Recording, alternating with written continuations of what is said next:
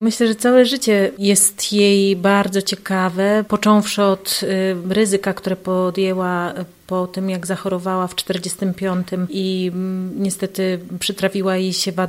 bardzo poważna wada serca i to ryzyko, które podjęła, żeby jechać, płynąć do Ameryki, tam poddać się operacji, które to operacje nie za bardzo w ten czas, nie wszystkie się udawały, jej się udało, dzięki temu zyskała kilka lat życia. No i przede wszystkim ciekawe jest to, że zabrała się za poezję zanamową jednego z lekarzy, ale też przyjaciół. Była jedną z pierwszych